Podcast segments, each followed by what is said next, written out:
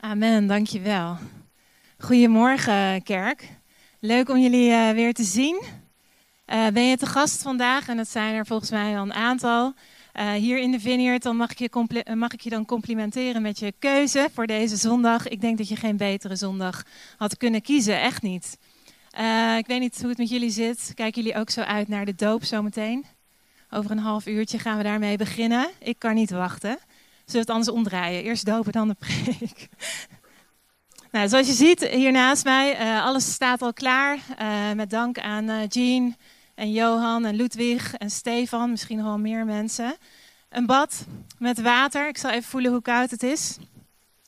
Speciaal voor Esther ook, die straks gedoopt wordt. Ze is zwanger. We hebben het een beetje warmer proberen te maken dan anders. Het, het is oké, Esther. misschien had je het zelf ook al gevoeld.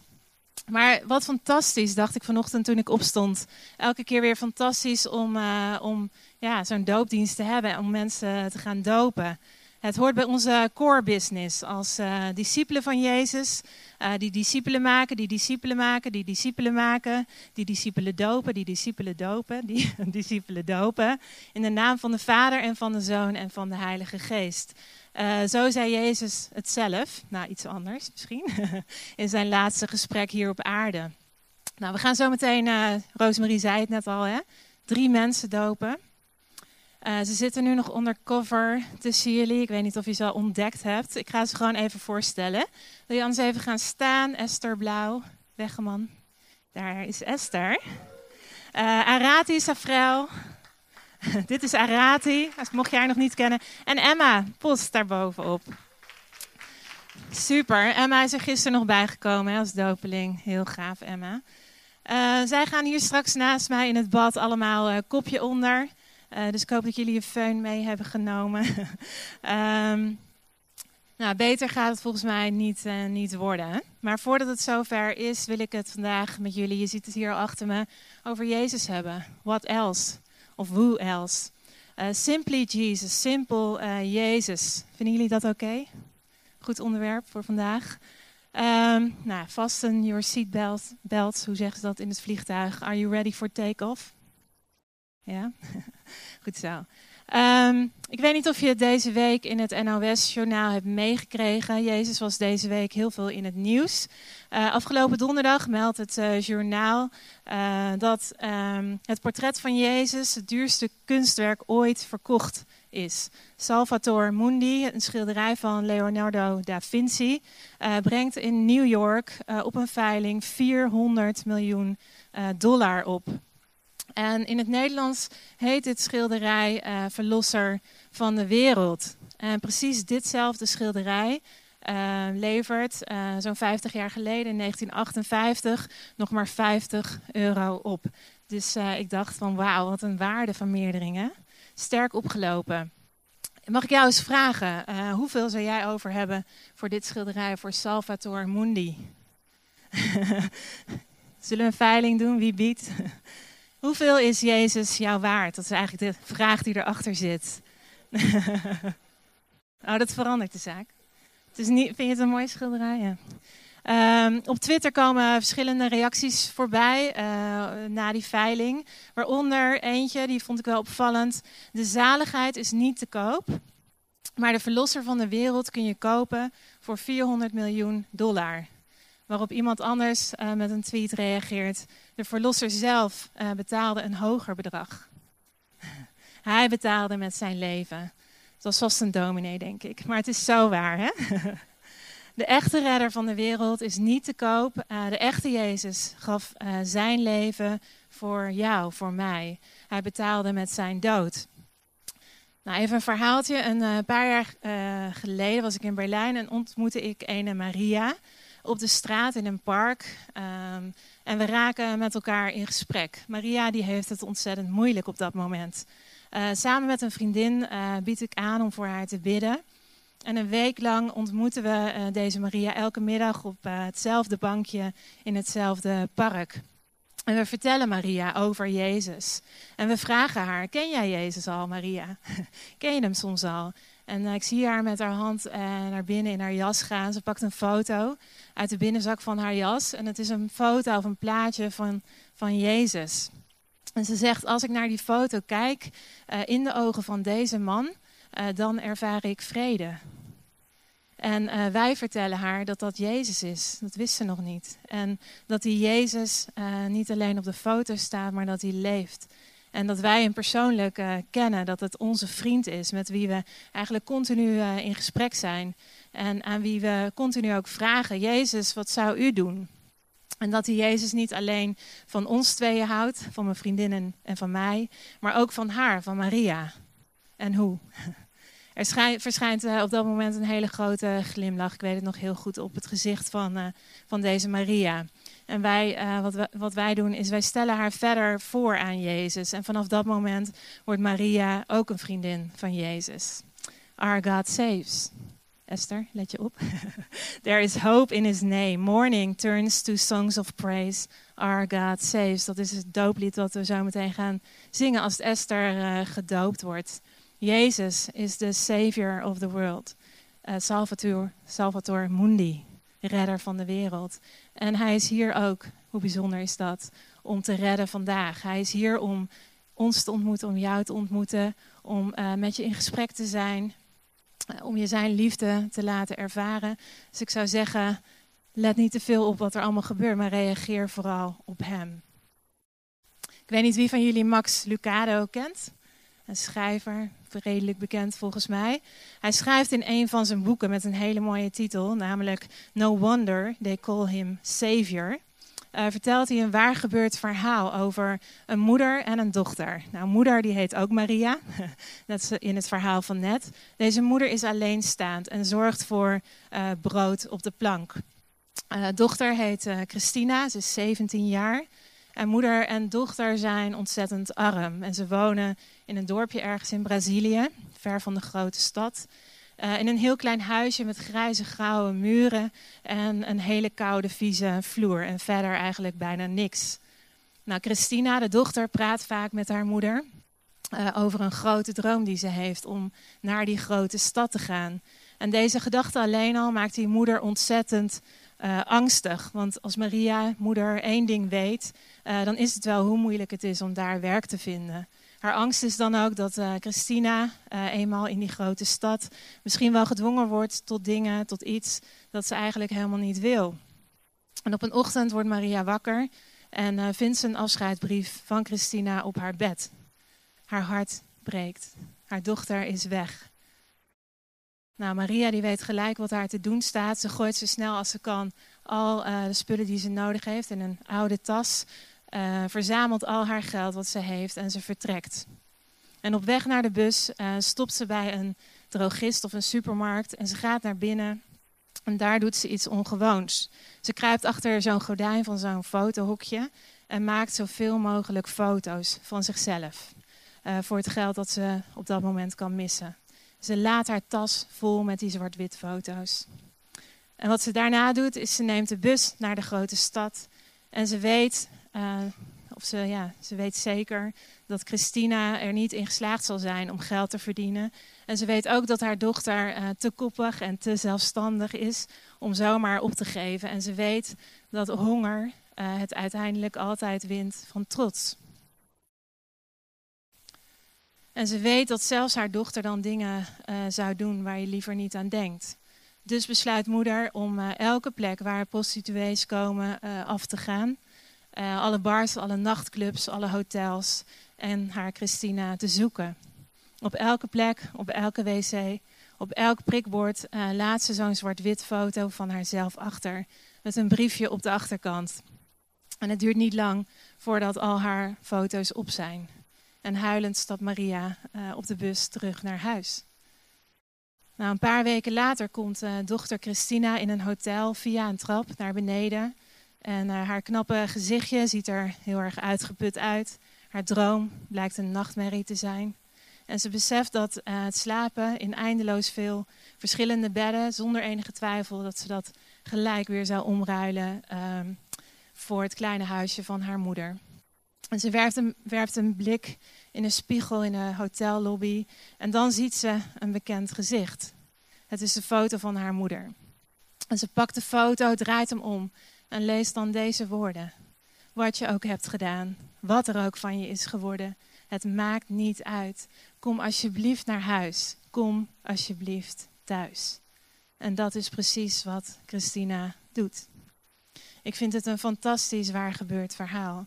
Uh, Maria die besluit, de moeder besluit om al haar geld in te zetten, uit te geven aan foto's van zichzelf en uh, die te verspreiden over de hele stad om haar dochter te zoeken en te redden.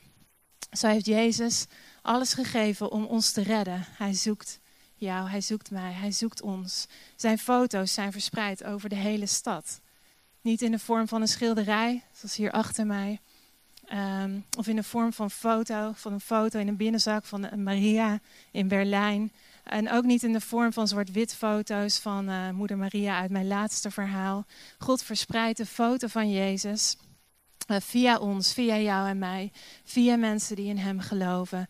Wij zijn de foto's van Jezus. Wij dragen zijn portret. Hij leeft in ons en wij weerspiegelen wie Jezus is. Wij dragen zijn beeld met ons mee, overal deze wereld in, deze stad in. En onze boodschap is ook wat je ook hebt gedaan, wat er ook van je is geworden. Het maakt niet uit. Kom alsjeblieft naar huis.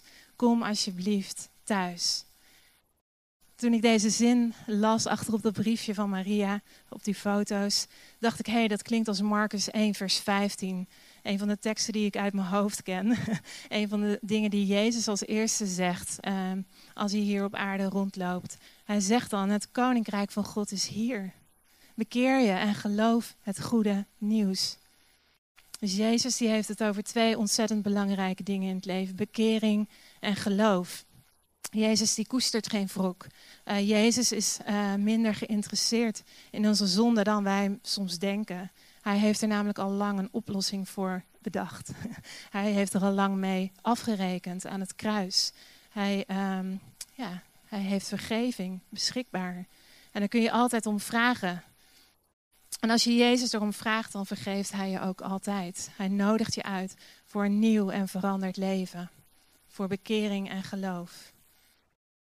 Nou, ik dacht, bekering, wat is dat nou ook alweer precies? Bekering is, je bent onderweg en je doet uh, je eigen ding. Uh, je gaat je eigen weg en onverwachts ontmoet je Jezus. Op een dag ontmoet je Jezus. En wat doe je? Je reageert op hem door uh, ja te zeggen tegen hem, tegen Jezus en voortaan nee tegen al het andere. Je keert je om. Dus eigenlijk zouden ze het beter omkering kunnen noemen volgens mij. Frank Sinatra, bekende zanger, had zo'n liedje My Way. Dat ken je vast wel. Hij zingt I did it my way. Als je ja zegt tegen Jezus, dan ga je een ander lied zingen. En dat klinkt zo. I will do it your way. Dat is bekering. Nou, dan door naar geloof. tweede waar Jezus het over heeft in die tekst. Geloof in wat? Geloof in het goede nieuws. Wist je dat het goede nieuws geen idee is? Het goede nieuws is geen overtuiging. Het goede nieuws is geen favoriet Bijbelvers. En het goede nieuws woont niet hier in de vineyard.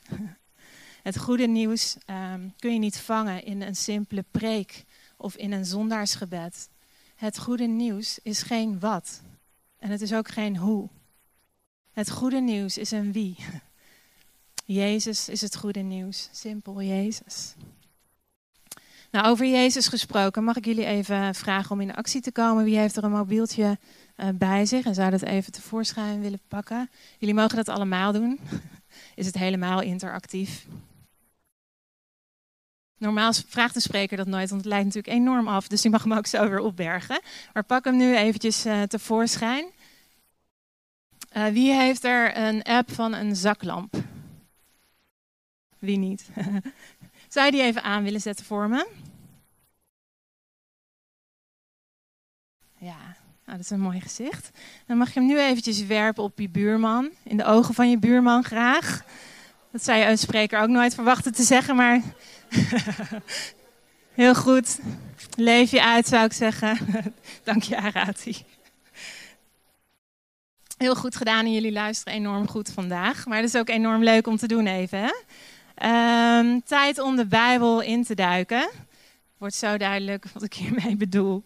Uh, voordat we het doopbad induiken, duiken we de Bijbel in. En we pakken er twee verhalen bij vandaag. De eerste komt uit Handelingen 26. Het gaat alleen over handelingen vandaag.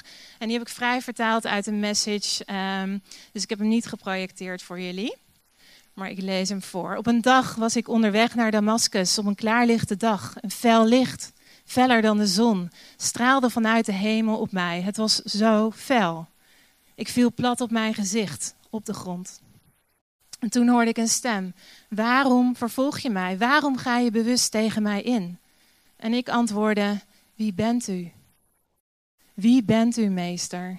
En de stem antwoordde, ik ben Jezus. Kom op, sta op, ik heb een taak voor je. Ik heb jou persoonlijk uitgekozen om in mij te geloven en om getuige te zijn van wat er vandaag gebeurt en van wat ik je verder nog allemaal wil laten zien. Let op, dit is zo mooi. Ik stuur jou erop uit om de ogen van outsiders te openen, zodat zij het verschil zullen zien tussen duister en licht en kiezen voor het licht. Het verschil tussen Satan en God en kiezen voor God. Ik stuur jou erop uit met het aanbod van vergeving van zonde en van een plek in Gods familie. Ik stuur je erop uit outsiders uit te nodigen voor een nieuw, veranderd leven uh, door te gaan geloven in Jezus. Mooie missie, hè? En dan zegt pa, of nee, dat mag ik niet zeggen, sorry. Dan zegt de man, tja, wat kon ik doen? Zo'n ervaring met God kan je toch niet uh, zomaar negeren? Ik viel als een blok voor Jezus en begon spontaan in Hem te geloven. Een radicale omkeer naar God, met grote impact op alles in mijn leven. Nou, ik verklapte het net al, maar over wie hebben we het hier? Paulus. Wat een dag voor hem, wat een ervaring en wat een eerlijk en heerlijk en diep gesprek met God, met Jezus. Nou, verder in Handelingen 9 staat na het licht en na deze stem, probeert Paulus op te staan. Wat is er aan de hand? Hij ontdekt dat hij blind is. Ik ben blind. Zijn vrienden brengen hem uh, naar een logeeradres in Damascus. En Paulus die eet niks meer, hij drinkt niks meer. En dat duurt drie, drie dagen lang. En dan spreekt God tot een andere man, een tweede persoon. Zijn naam is Ananias. Leukste naam uit de Bijbel. niet uh, niet uh, te verschillen met ananas natuurlijk. Maar goed, even serieus. Ja, meester, antwoordt hij. Sta op en ga en die naar die en die straat en dat en dat huis en vraag naar Paulus. Oh ja, en voordat ik het vergeet, hij weet al dat je komt. Uh, want ik heb hem net in een droom dat laten zien. En Ananias uh, protesteert eerst hevig. Hij is bang voor Paulus. Uh, sterker nog, hij is als de dood voor Paulus, net als vele andere christenen. En dat is niet zo gek als je naar Paulus' reputatie kijkt. Maar God zegt, Ananias, hou op met discussiëren. Ga. Ik heb Paulus persoonlijk uitgekozen om andere mensen te gaan laten zien wie ik ben. En dat lazen we net al. Dus wat doet Ananias? Hij gaat onderweg. Hij vindt het huis en plaatst zijn handen op de blinde Paulus. En hij zegt: Mijn nieuwe broer. Mooie intro. De meester heeft me gestuurd. Dezelfde Jezus die jij op weg hier naartoe hebt gezien, ontmoet. En hij heeft me naar je toegestuurd. En wel om twee redenen. Zodat je weer kunt zien en zodat je de Heilige Geest kunt ontvangen. En op het moment dat Ananias deze woorden uitspreekt, worden de ogen van Paulus geopend. Hij kan weer zien. En hij roept uit: Amazing grace, how sweet the sound that saved a man like me. I once was lost, but now I'm found. Was blind, but now I see. Nee, jullie kijken me heel serieus aan. Dat, dat, heeft, zou zo gekund hebben, maar dat zei hij niet. staat niet in de Bijbel. Maar ik dacht, dat lied moet toch ergens, ergens ontstaan zijn. En dit zou een mooi moment zijn geweest. Maar serieus, dan staat er dat Paulus stond op en hij liet zich dopen dacht, hé, hey, logische volgorde. En die zit de volgorde in geloof, bekering en dan de doop. Uh, een Engelse quote die de doop zo mooi vangt, vind ik. For it is baptism, not biology, that tells us who we really are. Nou, straks tijdens jouw doop, Arati, uh, gaan we dat uh, lied zingen, No Longer Slaves, super mooi lied. I'm no longer a slave to fear. I'm a child of God. From my mother's womb, you have chosen me. Uh, love have, has called my name. I've been born again into your family. Your blood flows through my veins. I'm no longer a slave to fear. I am a child of God. Dus geen slaaf meer, maar een kind van God. Je bent in Gods familie, een nieuwe realiteit. Je stapt in een nieuw leven. En in Gelaten 3, vers 25 staat het zo: Want door het geloof en in, uh, door het geloof in Jezus Christus, sorry, zijn we kinderen van God. Iedereen die door de doop één met Christus wordt, is geen slaaf meer. Dus het klopt. Oké, dan gaan we voor het tweede Bijbelverhaal. Weer een bijzonder reddingsverhaal. Um, dus luister, wat gebeurt er in uh, Handelingen 8? Uh, je raadt het nooit. God spreekt opnieuw. En dit keer tegen ene Filippus. En weet je wat God zegt? Ik wil dat jij rond 12 uur vanmiddag. Nou, te laat.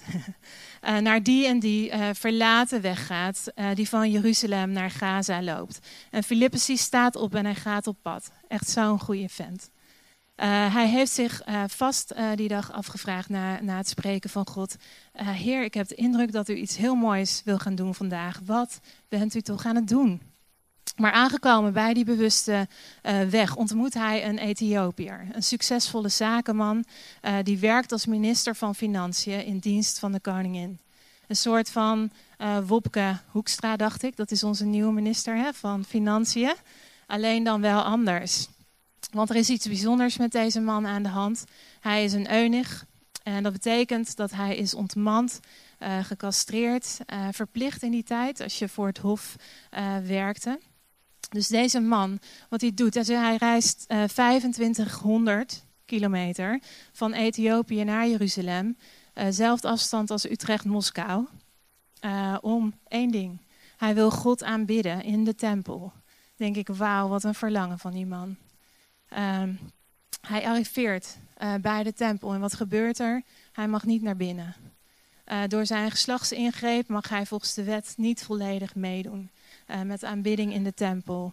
Hij is niet welkom in de kerk en hij mag er niet bij horen. Dus deze succesvolle man die rondloopt met allerlei vragen als is dit alles dat er is? Is er meer in het leven dan succes? wordt buitengesloten. En hij denkt bij zichzelf: ik zou al mijn rijkdom wel willen opgeven om er maar gewoon bij te mogen horen. Maar gelukkig is God al achter de schermen bezig om zijn hart voor te bereiden op een ontmoeting met Jezus op de weg uh, terug naar Ethiopië. Dus wat doet God? Nou, dat horen we net al. Hij spreekt tot Filippus. En de Heilige Geest zegt tegen Filippus: ga naar die man uh, daar in die wagen. En Filippus die gaat en hoort hem hardop een stuk uit het boek Jezaja lezen. Uh, en dan stelt hij hem een vraag. Uh, begrijp je wat je leest? En, de, en die Ethiopiër antwoordt, hoe kan dat nou als niemand uh, mij helpt of mij uitleg geeft? Nou, dat komt goed uit. Daar is Filippus. Um, en hij stapt bij hem in de wagen en gaat uitleggen. Ik weet niet, het was eerder volgens mij, volgens mij is hij er nu niet meer, maar die tv-serie met Joris Linsen, Taxi. Uh, daar moest ik aan denken. Hij voerde allemaal gesprekken hè, in zijn taxi met, met allerlei mensen. Met een verborgen camera erbij. En ik dacht toen ik dit verhaal las, daar lijkt het wel een beetje op. Alleen jammer dat er geen verborgen camera bij zat. Anders had ik jullie een filmpje kunnen laten zien. maar ze praten samen over Jezaja 53 in zijn wagen. Waar staat, hij werd mishandeld, maar verzette zich niet. Als een schaap dat naar de slacht wordt geleid, deed hij zijn mond niet open. Door een onrechtvaardig vonnis werd hij meegenomen. Wie van zijn tijdgenoten heeft er oog voor gehad? Hij werd verbannen uit het land der levenden. Om de zonde van mijn volk werd hij geslagen. En die Ethiopiër stelt opnieuw een vraag. Hij stelt deze vraag: Vertel me, over wie uh, heeft de profeet het hier? Uh, heeft hij het over zichzelf of heeft hij het over iemand anders? En Filippus die uh, pakt zijn kans. Uh, hij gebruikt deze tekst uit uh, Jesaja 53 om de man aan Jezus voor te stellen. En um, in de Engelse Bijbelvertaling staat het er dan zo: He preached Jesus to him. Dus het gaat hier over Jezus, simpel Jezus. Dus eigenlijk ontmoette de Ethiopiër die dag niet alleen Filippus, maar vooral ook Jezus. En hij presenteert hem Salvator uh, Mundi, Jezus, de redder van de wereld. Ik vraag me uh, dan af, wat zou hij nou precies gezegd hebben? Hè? Uh, ik denk dat hij heel veel gezegd heeft, maar hij heeft ook simpel Jezus gepresenteerd. En ik denk dat het heel erg lijkt op wat Petrus heeft gezegd um, een paar hoofdstukken eerder, toen de Heilige Geest viel in die ruimte en het hele gebouw met zijn aanwezigheid vulde, met wind en met vuur en met vreemde talen. Petrus pakt dan op dat moment het podium en hij spreekt alle aanwezigen toe en hij stelt hen ook voor aan Jezus. En dan staat er, luister goed naar wat ik jullie vertel over Jezus uit Nazareth. Jezus is door God gestuurd. Hij heeft machtige wonderen gedaan en bijzondere dingen laten zien. Dat kon hij doen omdat God hem de kracht daarvoor gaf. Dat weten jullie. Toch hebben jullie Jezus laten doden. Jullie hebben hem aan ongelovigen uitgeleverd en hebben hem aan het kruis uh, gehangen. Maar Jezus is uit de dood opgestaan. God heeft hem uit de dood teruggehaald. De dood kon hem niet vasthouden. En nu is Jezus in de hemel. Hij zit aan de rechterhand van God. Hij heeft de Heilige Geest gekregen, zodat God, zoals God beloofd had. En Jezus heeft die Heilige Geest aan ons gegeven. Iedereen moet weten dat deze Jezus Heer is.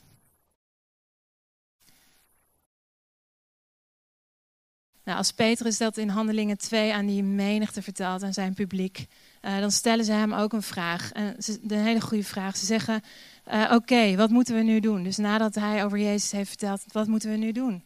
Dan zegt Petrus, verander je leven, keer je om naar God en laat je dopen in de naam van Jezus Christus, die je zonde vergeeft. En ontvang de Heilige Geest. Dopen is een werkwoord, actie. En die dag komen er 3000 uh, mensen tot geloof en die worden gedoopt. Een hele hoop. Uh, nou, vanuit, vanuit, hier nog even terug naar Filippus en de Ethiopiër. Ik denk dat Filippus zo'n beetje hetzelfde over Jezus vertelt aan die Ethiopiër. En wat gebeurt er dan? Misschien voel je hem al aankomen. Ze rijden langs een plek met hun wagen. Uh, met hun wagen. En de Ethiopiër roept uit: hey, water! hey, daar is water. En hij remt zijn uh, wagen al af en vraagt Filippus: Waarom zou ik niet gedoopt kunnen worden? Goeie vraag. Um, ik dacht toen ik dit las, het lijkt al een beetje op zo'n vraag uit zo'n rijles, praktijkexamen. ik weet niet of je dat al af hebt gelegd. Uh, zo van, ik wil hier keren, bekeren. Mag dat? Filippus die antwoordt, als je met je hele hart gelooft dat Jezus de redder van de wereld is, salvator mundi, zie ik geen reden om het niet te doen. Samen lopen ze het water in en Filippus doopt de man. Feest. De Ethiopiër vervolgt zijn reis met vreugde in zijn wagen, staat er dan. Is heel veel vreugde. En Filippus, die wordt vervoerd, ik weet niet of je het verhaal kent, met heavenly tra transport. Uh, de Heilige Geest die pakt hem op en neemt hem mee en dropt hem uh, in een stadje 35 uh, eh, kilometer verderop. Zo simpel is het en zo bijzonder tegelijk. En ik dacht, wat maakt dit verhaal nou zo bijzonder? Ik denk niet eens die heavenly transport.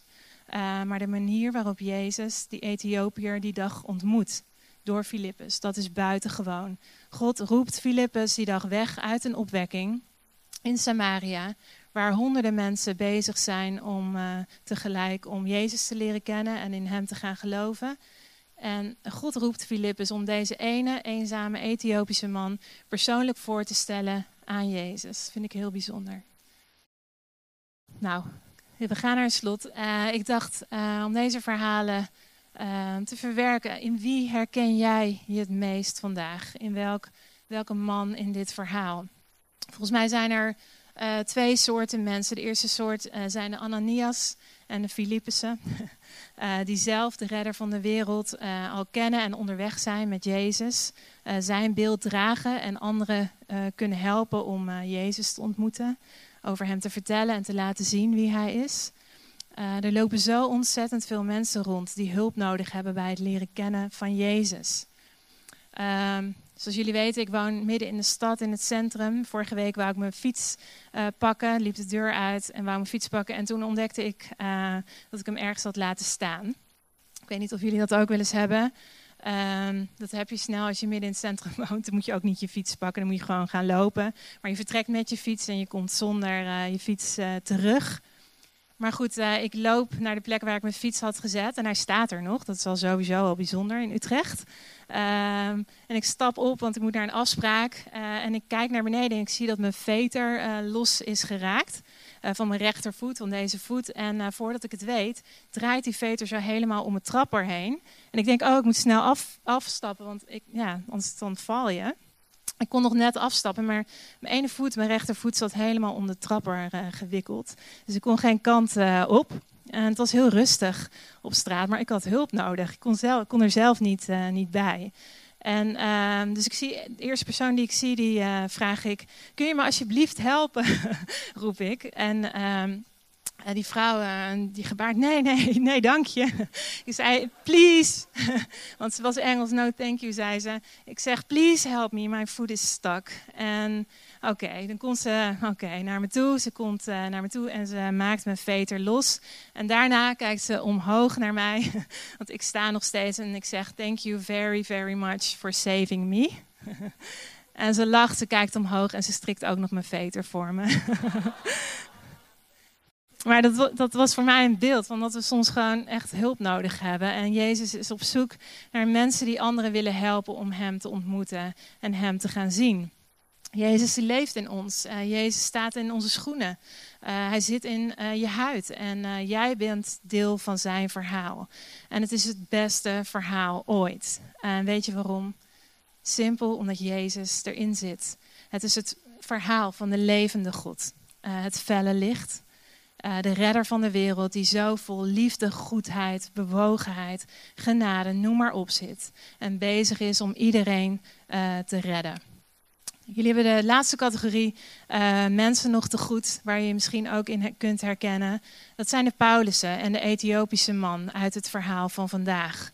Ze zijn allebei onderweg. Uh, God heeft hen allebei al op het oog. En God is al uh, met hen bezig. Of ze, of ze zich er nou van bewust zijn of niet. En God wil hen ontmoeten op hun reis. En ze lopen met vragen. Uh, ze hebben iemand nodig die een stukje met hen oploopt. En helpt en hen voorstelt aan Jezus. Kan zijn dat het over jou gaat. Um, dan hoop ik dat ik je vandaag voorgesteld heb aan Jezus uh, door wat ik heb gezegd. Hij is het goede nieuws. En hij zegt tegen je vandaag: I am not after religion, I am after you. I'm after your heart. Dus um, als het over jou gaat, dan wil ik je uitnodigen om samen met ons Jezus te gaan volgen. Radicaal en met passie, maar ook met vallen en opstaan. Je bent welkom. Just say the welcoming word, zou ik zeggen. Jezus, u bent hier and I will do it your way. De kinderen zijn er klaar voor. Zijn jullie er ook klaar voor? We gaan dopen. Mag ik jullie uitnodigen om te gaan staan? En terwijl de kinderen terugkomen, laten we gewoon, voordat we gaan dopen, even kort uh, bidden nog. Jezus, hier zijn we. Heer, we geven ons leven, onszelf aan U. Voor het eerst of opnieuw, hier zijn we. Heer, u bent de redder van de wereld en we houden van u, Jezus. Kom, Heilige Geest. En vul deze zaal, vul ons met uw aanwezigheid. Vul ons met een passie voor Jezus. En help ons om in elke situatie deze week, vandaag, te zeggen: Jezus, wat wilt u doen? Of het nou gaat over geloven of dopen of wat dan ook. Kom Jezus en laat uw koninkrijk komen. Kom met geloof, bekering, redding, genezing, met uw liefde en zet de wereld recht, ook door ons heen. Zo Vader, zo zegenen we, eh, zegenen we wat u aan het doen bent op dit moment. Speciaal ook in de dopelingen. Ontmoet hen in het water. Heer, wat een feest. Wat een voorrecht om hen te mogen dopen vandaag. Amen.